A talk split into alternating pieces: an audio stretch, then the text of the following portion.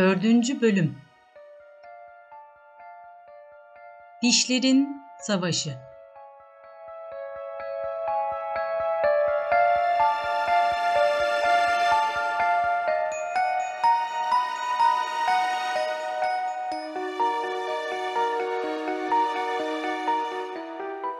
Yaklaşmakta olan insanların gürültüleriyle köpek avlamalarını ilk işiten ve gitgide sönen ateş çemberinin içindeki adamı bırakıp kaçan dişi kurt olmuştu. Oysa sürünün öteki kurtları nicedir inatla kovaladıkları avı kolay kolay bırakıp gitmek istememişlerdi. Dişi kurdu izlemeden önce gürültülere bir süre daha kulak kesilmişler ve ancak tehlikenin yaklaştığından iyice emin olduktan sonra çekip gitmişlerdi. En önde sürünün en azmanlarından biri olan gri tüylü de bir kurt gidiyor, ötekileri dişi kurdu izlemeye zorluyordu. Genç kurtlardan biri kendisini geçmeye kalkıştığı zaman gözdağı verircesine hırlayıp ısırıyordu. Bembeyaz kar tabakası üzerinde ağır aksak ilerleyen dişi kurdu görünce hızını artırdı. Dişi kurt, gri tüylü sürübaşının yanı sıra koşmaya başlamıştı. Kendine bu yeri sürübaşının yanını layık görüyordu. Gri tüylü kurt ona hoşgörüyle davranıyor, hırlayıp kızmak şöyle dursun, bir iki adım öne geçecek olsa bile dişleriyle saldırmaya kalkmıyordu. Tam tersine büyük bir yakınlık gösteriyor, dişisine sokulmaya çalışıyordu. Gel gelelim, böyle zamanlarda dişi kurt onu hırıltıyla dişliyor, Beriki de bu hoyratlık karşısında ses çıkarmaksızın geri sıçrıyor, utangaç bir aşık gibi sevgilisinin ardı sıra köz köz ilerliyordu. Gri tüylü sürü başının tek derdi bu kadarcıktı. Oysa dişi kurdun başında bir başka dert daha vardı.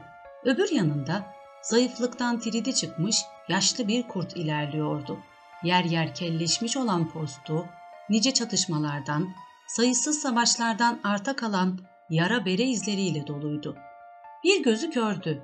Sağlam gözü solda olduğundan dişi kurdun sağından gidiyordu hep. Fırsat buldukça dişiyi sıkıştırmaya, vücudunu yalamaya, omzuna ya da boynuna sürtünmeye çalışıyordu. Ne var ki dişi kurt ona da yüz vermiyor, solundaki aşığına yaptığı gibi ihtiyar tek göze de dişlerini gösterip yana çekilmeye zorluyordu. İkisi birden sıkıştırmaya başladığı zaman da hem sağ hem de sol yanına savurduğu sert diş darbeleriyle onları uzaklaştırıyor. Bu arada hızlarına ayak uydurarak sürüden kopmamaya ve bastığı yere dikkat etmeye özen gösteriyordu. Böyle anlarda iki rakip birbirlerine yiyecekmişçesine bakıyor, diş bileyen hırıltılarla birbirlerine gözdağı veriyorlardı. Kıskançlıkları ve dişiye sahip olma hırsıyla birbirlerini paramparça etmeleri işten bile değildi. Ne var ki açlık duygusu daha baskın çıkıyordu. İhtiyar tek göz, aklını başından alan dişi kurdun saldırısından kaçınmak için ne zaman yana çekilecek olsa, kör gözünün bulunduğu sağ tarafta koşmakta olan daha genç, 3 yaşında başka bir rakibine tosluyordu. Bu genç ve iri kurt, sürünün öbür çelimsiz ve aç hayvanlarına oranla çok daha güçlü, kuvvetli, çok daha gözü pek sayılırdı. Ama ihtiyar tek gözün yanı sıra ilerlerken ihtiyatı elden bırakmıyor, kör hayvanı hızını geçmeyecek biçimde ayarlamaya çalışarak başını onun omuz doğrultusunda tutmaya özen gösteriyordu. Yanında ilerlerken azıcık öne geçecek olsa ihtiyar kurt hemen saldırıp eski yerine itiyordu onu. Genç kurt kimi zaman geride kalıyor, sürübaşıyla dişi kurdun arasına girmeye çalışıyordu. Böyle zamanlarda iki hatta üç taraftan saldırıya uğruyordu. Dişi kurt hoşnutsuzluğunu belirten bir hırıltıyla dişlerini gösteriyor, ihtiyar tek göz kudurmuşçasına saldırıyor derken bu kavgaya genç sürübaşı da katılıyordu. Genç kurt bu saldırı üzerine hemen geri çekilerek arka ayakları üzerine çöküyor, tüylerini kabartıyordu. İlerleyen sürünün önündeki duraklamalar gerideki hayvanlar arasında büyük bir kargaşalığa yol açıyor, tüm sürü allak bullak oluyordu. Arkadan gelen kurtlar hızlarını alamayarak birbiri ardından ona bindiriyor, sırtını ve art ayaklarını tırmalayıp ısırıyorlardı. Genç kurdun canını yakan bu azgın öfke yavaş yavaş sürüdeki tüm hayvanlara bulaşmaya başlıyordu. Zaten canları burunlarında olan hayvanların kızgınlık ve hoşnutsuzlukları açlığın etkisiyle daha da artıyordu. Ama o gençliğin verdiği kırılmak bilmeyen bir umutla yaklaşma çabalarını sürdürüyor. Bütün bu saldırıları hiçe sayarak dişi kurda sokulmaktan geri durmuyordu. Açlık bellerini bükmese, aşk ve kavga gırla gider, zamanla sürü birbirine düşerdi. Gel gelelim bu kez gerçekten berbat durumdaydılar. Kıtlık yüzünden iyice elden ayaktan düştükleri için eskisi gibi hızla yol alamıyorlardı artık. Çelimsizler, yavrular ve yaşlılar gittikçe arkada kalıyordu. Sürünün öncü grubundaki en güçlü kuvvetli kurtların bile derileri kemiklerine yapışmıştı neredeyse. Her şeye karşın yine de fazla yorulmayacak bir biçimde yol almaktan geri durmadılar. Sakat hayvanlar bu hıza ayak uyduramıyordu. Hiç bitip tükenmeyecekmişçesine işleyen çelik gibi kasları vardı. Hiç durmaksızın çalışan, habire işleyen bu kaslar sonsuz bir enerji kaynağı ile besleniyordu sanki. Gece gündüz demeyip kilometrelerce yol aldılar. Ertesi günde ilerlediler. Soğuk, ölü bir dünyanın uçsuz bucaksız toprakları üzerinde akıp gidiyorlardı.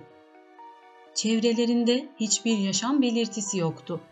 Bu tüyler ürpertici vahşet diyarında kendilerinden başka en ufak bir canlılık kımıltısı yoktu.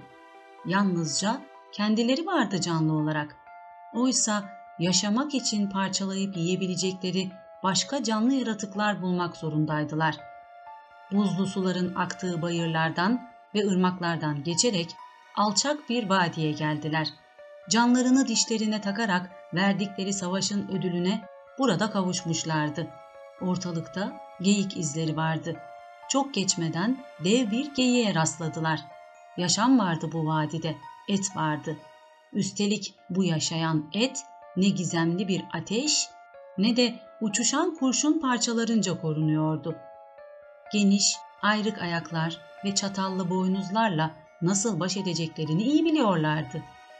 O her zamanki sabır ve dikkatleriyle bu silahların hakkından gelmeleri işten bile değildi.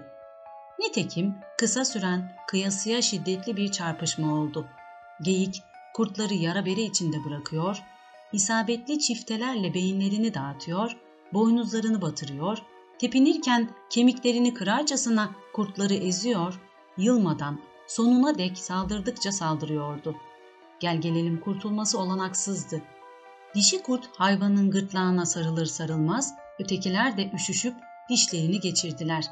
Savaş sona ererken hala debelenmekten geri durmayan geyik, canlı lokmalar halinde kurtların midesine iniverdi. Artık bol bol yiyecekleri vardı.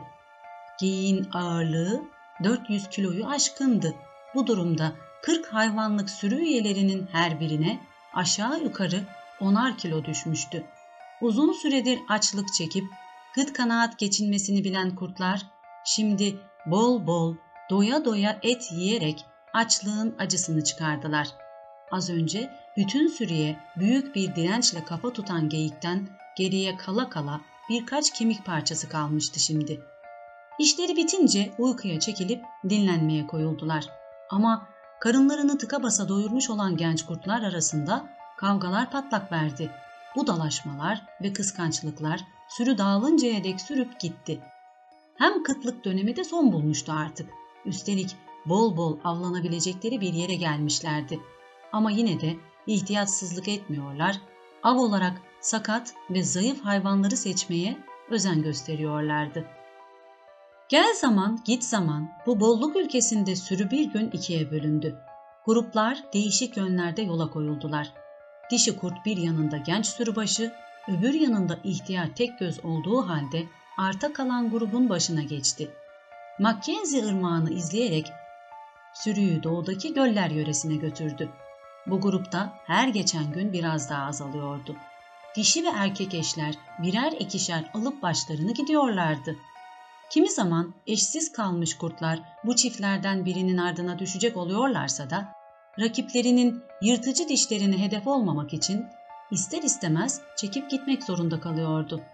Bir, iki derken sonunda kala kala dört kurt kaldı. Dişi kurt sürünün başını çeken genç önder, tek göz ve üç yaşındaki genç kurt. Dişi kurt bu durumda daha da hırçınlaştı. Çok geçmeden üç aşığının da postlarında dişi kurdun sivri dişleriyle açtığı yara bere izleri belirdi. Ne var ki kendilerini korumak için hiçbiri karşı koymaya kalkmıyor, ona saldırmıyordu. En amansız saldırılarına omuz çevirip kuyruk sallıyor, kur yaparcasına çevresinde dört dönerek öfkesini yatıştırmaya çalışıyorlardı. Bununla birlikte dişi kurda nedenli hoşgörüyle davranılırsa birbirlerine de o denli amansız davranıyorlardı. Üç yaşındaki genç kurt bir gün iyice zıvanadan çıktı. Tek gözün görmez yanından saldırarak kulağını parça parça etti. Gerçi kocamış kurt yalnız bir yanını görebiliyordu ama onca yılın deneyimleri ve görmüş geçirmişliğini yabana atmamak gerekirdi. Nitekim düşmanının gençliği karşısında bundan bol bol yararlanmasını bildi. Yitirdiği gözü, yara bere içindeki ağzı ve burnu kolay yutulacak bir lokma olmadığının en büyük kanıtıydı. Ne dövüşler geçmişti başından. Neyi, nasıl yapacağını şimdi çok iyi biliyordu artık. Dövüş dürüstçe başladı. Ne var ki öyle sürüp gitmedi. Gerçi sürübaşı olan kurt ihtiyarın yanı sıra genç kurda karşı cephe almasaydı işin nereye varacağı yine de belli olmazdı. Gözünü kan bürüyen genç kurda ikisi birlikte saldırdı. Genç kurt eski dostlarının dişlerini tüm vücudunda duyuyordu. Öldüresiye ısırıyordu bu dişler. Birlikte avlandıkları günler, açlığa omuz omuza katlandıkları o kıtlık dönemleri unutulup gitmişti. Aşk gözlerini döndürmüştü. Şimdi karın doyuracak av bulmaktan daha önemli ve daha acımasız bir işin eşiğindeydiler. Bu kavgaya neden olan dişi kurt bir kıyıya çekilip oturmuş, kılını kıpırdatmaksızın onları seyrediyordu. Keyfine diyecek yoktu doğrusu. Onun günüydü bugün. Böylesi 40 yılda bir yaşanırdı. Kendisine sahip olmak isteyen aşıkları birbirlerine karşı tüyler ürpertici bir ölüm kalım savaşı veriyor, dişe diş boğuşuyorlardı. Belki de ilk kez başından geçen bu aşk serüveninin sonunda 3 yaşındaki genç kurdun postu elden gitti. Parçalanmış cesedinin iki yanında duran rakipleri oturduğu yerden kendilerine keyifli keyifli sırıtan dişi kurda bakıyorlardı. İhtiyar tek göz yalnızca kavgada değil, aşk konusunda da çok akıllıydı. Gri tüylü sürübaşı aldığı bir yarayı yalamak için boş bulunup kafasını döndürmüş, böylelikle boğazını açıkta bırakarak düşmanına göstermişti. Kocamış kurdun tek gözünden kaçmamıştı bu. Fırsat bu fırsattı. Bir sıçrayışta düşmanına ulaştı ve dişlerini gırtlağına gömdü. Keskin dişlerini derinlere saplayarak hayvanın gırtlağını parçaladı. Şah damarını koparıp attı. Sonra gerisin geri eski yerine sıçradı. Genç sürübaşı korkunç bir hırıltı kopardı. Sonra aksırıp tıksırmaya, kanlı hıçkırıklar çıkarmaya başladı. Ama yılmadan, usanmadan karşı koydu. Son soluğunu verene dek dövüşmekten geri durmadı. Bu arada dişi kurt hiç istifini bozmadan büyük bir keyifle izliyordu olup bitenleri. Zevkten dört köşe olmuştu adeta. Hoşlanıyordu kavgadan. Vahşice bir aşk yarışmasıydı bu. Yabani diyarın aşk trajedisiydi. Gel gelelim yalnızca ölen için trajediydi. Oysa sağ kalan için bu bir zafer demekti. Düşmanı bir daha hiç kıpırdamamacasına yere serilip kalınca tek göz geniş adımlarla dişi kurda yöneldi. Mağrur bir sakınganlık okunuyordu tavırlarında. Dişi kurdun saldıracağını ummuştu ama tam tersine sevgilisinin öfkeyle hırlayıp dişlerini göstermediğini görünce afalladı. Dişi kurt hoplayıp zıplıyor, çevresinde cilveli cilveli dört dönüyor, kokluyordu onu. İhtiyar kurt onca yılın verdiği ağır başlılığına ve görmüş geçirmişliğine karşın en az dişisi kadar çocuksu bir saflıkla davranıyordu. Karlar üzerine kanla yazılan acı aşk öyküsü ve rakipler unutulmuştu şimdi. Tek göz yaralarını yalamak için bir ara durdu ve o zaman yere serdiği düşmanı birden aklına geldi. Dudakları büküldü. Dişleri ortaya çıktı. Böğründeki ve boynundaki tüyler dimdik kesildi. Ön ayaklarını karlara gömüp bastırdı. Sıçrayacakmışçasına gerildi. Ama tam o sırada dişisinin ağaçlar arasına daldığını görüp yatıştı. Onun ardı sıra o da ormana daldı. O günden sonra anca beraber, kanca beraberdiler. İçtikleri su ayrı gitmiyordu artık. Günler günleri kovalıyor, onlar birlikte yatıp kalkıyor, birlikte avlanıyor, kurbanlarını el birliğiyle öldürüyor ve baş başa yiyorlardı. Bir süre sonra dişi kurtta huysuzluk belirtileri baş gösterdi. Sanki bir şeyler ararcasına kayalar arasındaki oyukları inceliyor, çukurlara dalıp çıkıyor, dik su yatakları boyunca karşılaştıkları mağaraları inceden inceye araştırıyordu.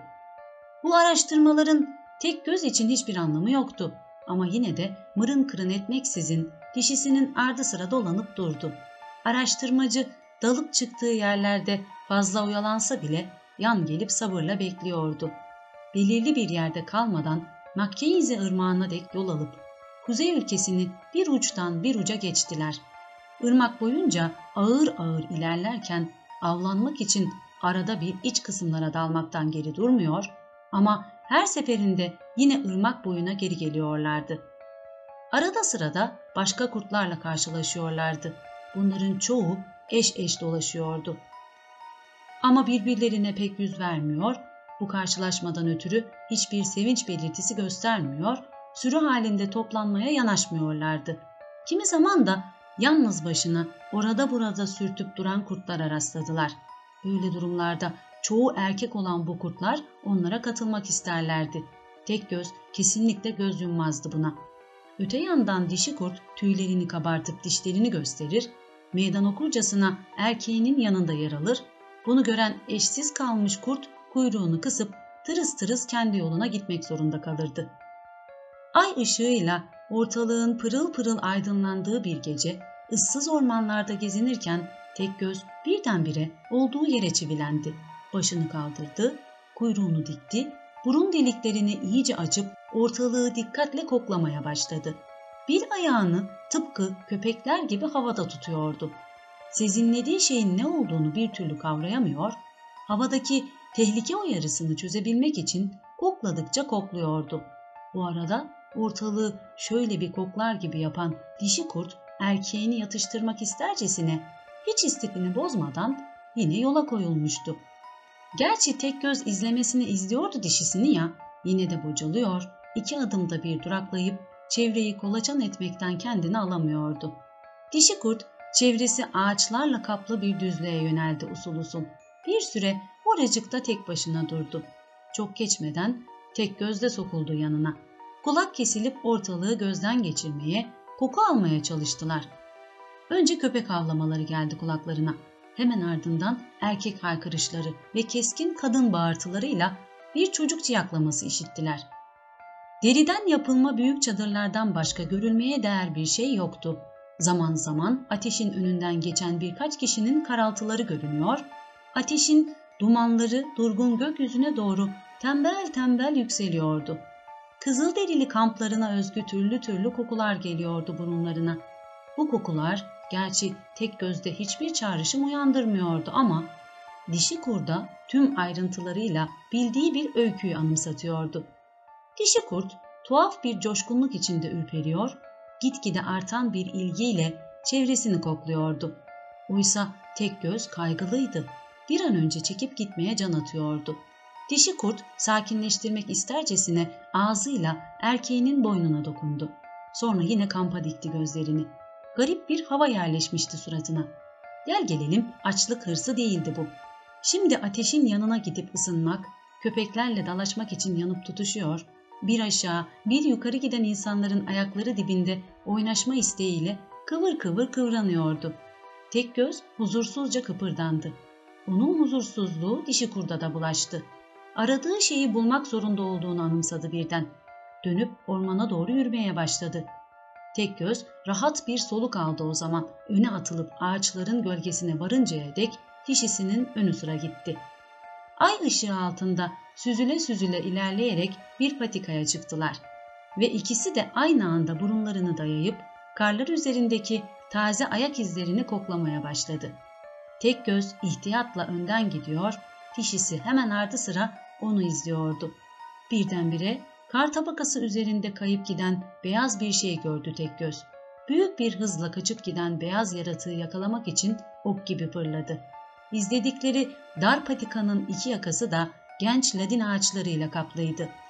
Ağaçlar arasından ay ışığıyla aydınlanmış bir düzlüğe çıkan yolun bitimi görünüyordu. Tek göz beyaz yaratığa doğru çılgınca bir koşu tutturmuştu. Her adım onu hedefe biraz daha yaklaştırıyordu. Burnunun dibinde koşuyordu. Bir adım, bir adım daha derken dişlerini avına geçiriverecekti. Gel gelelim o adımı atamadı bir türlü. Çünkü peşine takıldığı beyaz yaratık bu küçük beyaz tavşan ansızın havaya fırlamış, başının üzerinde bilmediği bir oyun oynarcasına sallanıp çırpınmaya başlamıştı. Tek göz birden paniğe kapıldı. Korkuyla geri çekildi. Arka ayakları üzerine çökerek neyin nesi olduğunu anlayamadığı bu garip yaratığa karşı öfkeyle hırlamaya başladı. Dişi kurt onun yanından geçerek korkusuzca öne atılıp yaklaştı. Yüksekliği gözleriyle bir bakışta ölçtükten sonra havada çırpınan tavşanı kapmak üzere sıçradı. Ama epeyce yükseğe sıçramasına karşın avına erişemiyordu bir türlü. Her atlayıştan ağzı boş dönüyor, dişleri havada takırtıyla kapanıyordu. Birbiri ardından defalarca sıçradı ama boşunaydı. Tek göz çöktüğü yerden doğrulmuş ona bakıyordu.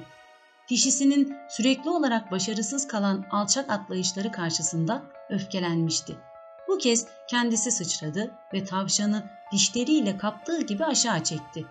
Ama tam sırada kuşkulu bir hışırtı duydu.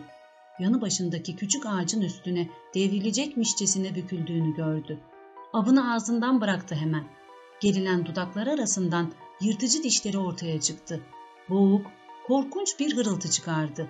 Korku ve öfkeden tüyleri kabarıp dimdik kesildi. Ağaç bir anda yeniden doğruldu ve tavşan havada yaylanmaya başladı.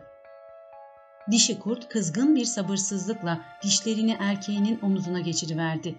Onun bu beklenmedik saldırısına bir anlam veremeyen tek göz de aynen karşılık verip eşini ağzından yaraladı. Uyarısının yanlış anlaşılmasını içerleyen dişi kurt bunun üzerine iyice çileden çıktı. Erkeğinin üzerine atıldı. O zaman yaptığı yanlışlığı anladı tek göz. Dişisini yatıştırmaya çalıştı. Ne var ki dişi kurdun gözü dönmüştü. Bir süre tartaklayıp durdu erkeğini. Sonunda tek göz ona karşılık vermekten vazgeçti. Başını yana çevirerek dişisinin çevresinde dönüp durmaya başladı. Onlar dalaşa dursun, tavşan da asılı olduğu yerde çırpınıyor, yaylana yaylana sallanıyordu. Dişi kurt yere çöktü. Tek göz dişisinin korkusundan ağacın korkusunu unuttu. Daha baskın çıkan bu korkunun etkisiyle yeniden avına doğru sıçradı. Bu kez tavşanı dişleriyle sıkı sıkıya kavramıştı. Bu arada gözlerini ufak ağaçtan ayırmıyordu. Ağaç yine yere eğilmeye başladı ama tek göz avını bırakmadı. Sinirli sinirli hırlarken her an sırtına inmesini beklediği bir darbeden nasıl kurtulacağını hesaplamaya çalışıyordu. Ama körpe ağaç üzerine doğru kıvrılmakla yetinmiş, hiçbir şey olmamıştı. O kıpırdadıkça ağaç da kımıldıyor, durduğu zaman ağaç da hareketsiz kalıyordu. Tek göz hiç oynamadan olduğu yerde öylece kalmanın daha doğru olacağını biliyordu ama dişleri arasındaki tavşanın sıcak kanı ağzını sulandırıyordu. Onun bocaladığını gören dişi kurt hemen işe karışıp düğümü çözdü. Yerinden fırladığı gibi havaya sıçradı. Tavşanı tek gözün dişleri arasından alması ve başının üzerinde hışırtıyla sallayıp duran ağaca bakmaksızın kafasını ısırıp atması bir oldu. Körpe ağaç o anda doğrulup eski doğal durumuna döndü. Böylece tek gözle dişi kurt esrarengiz küçük ağacın kurduğu tuzağın yardımıyla yakaladıkları avı iştahla mideye indirdiler. Gel gelelim tavşanların havada sallana çırpına asılı olduğu nice yerler vardı daha. Artık tek gözü dişi kurt çekip çeviriyordu. Onun ardı sıra gidiyor, tuzaklara düşen hayvanların nasıl avlanacağını öğreniyordu. Tuzakların yağmalanması, tek göz için gelecekte işine epeyce yarayacak değişik bir avlanma yöntemiydi.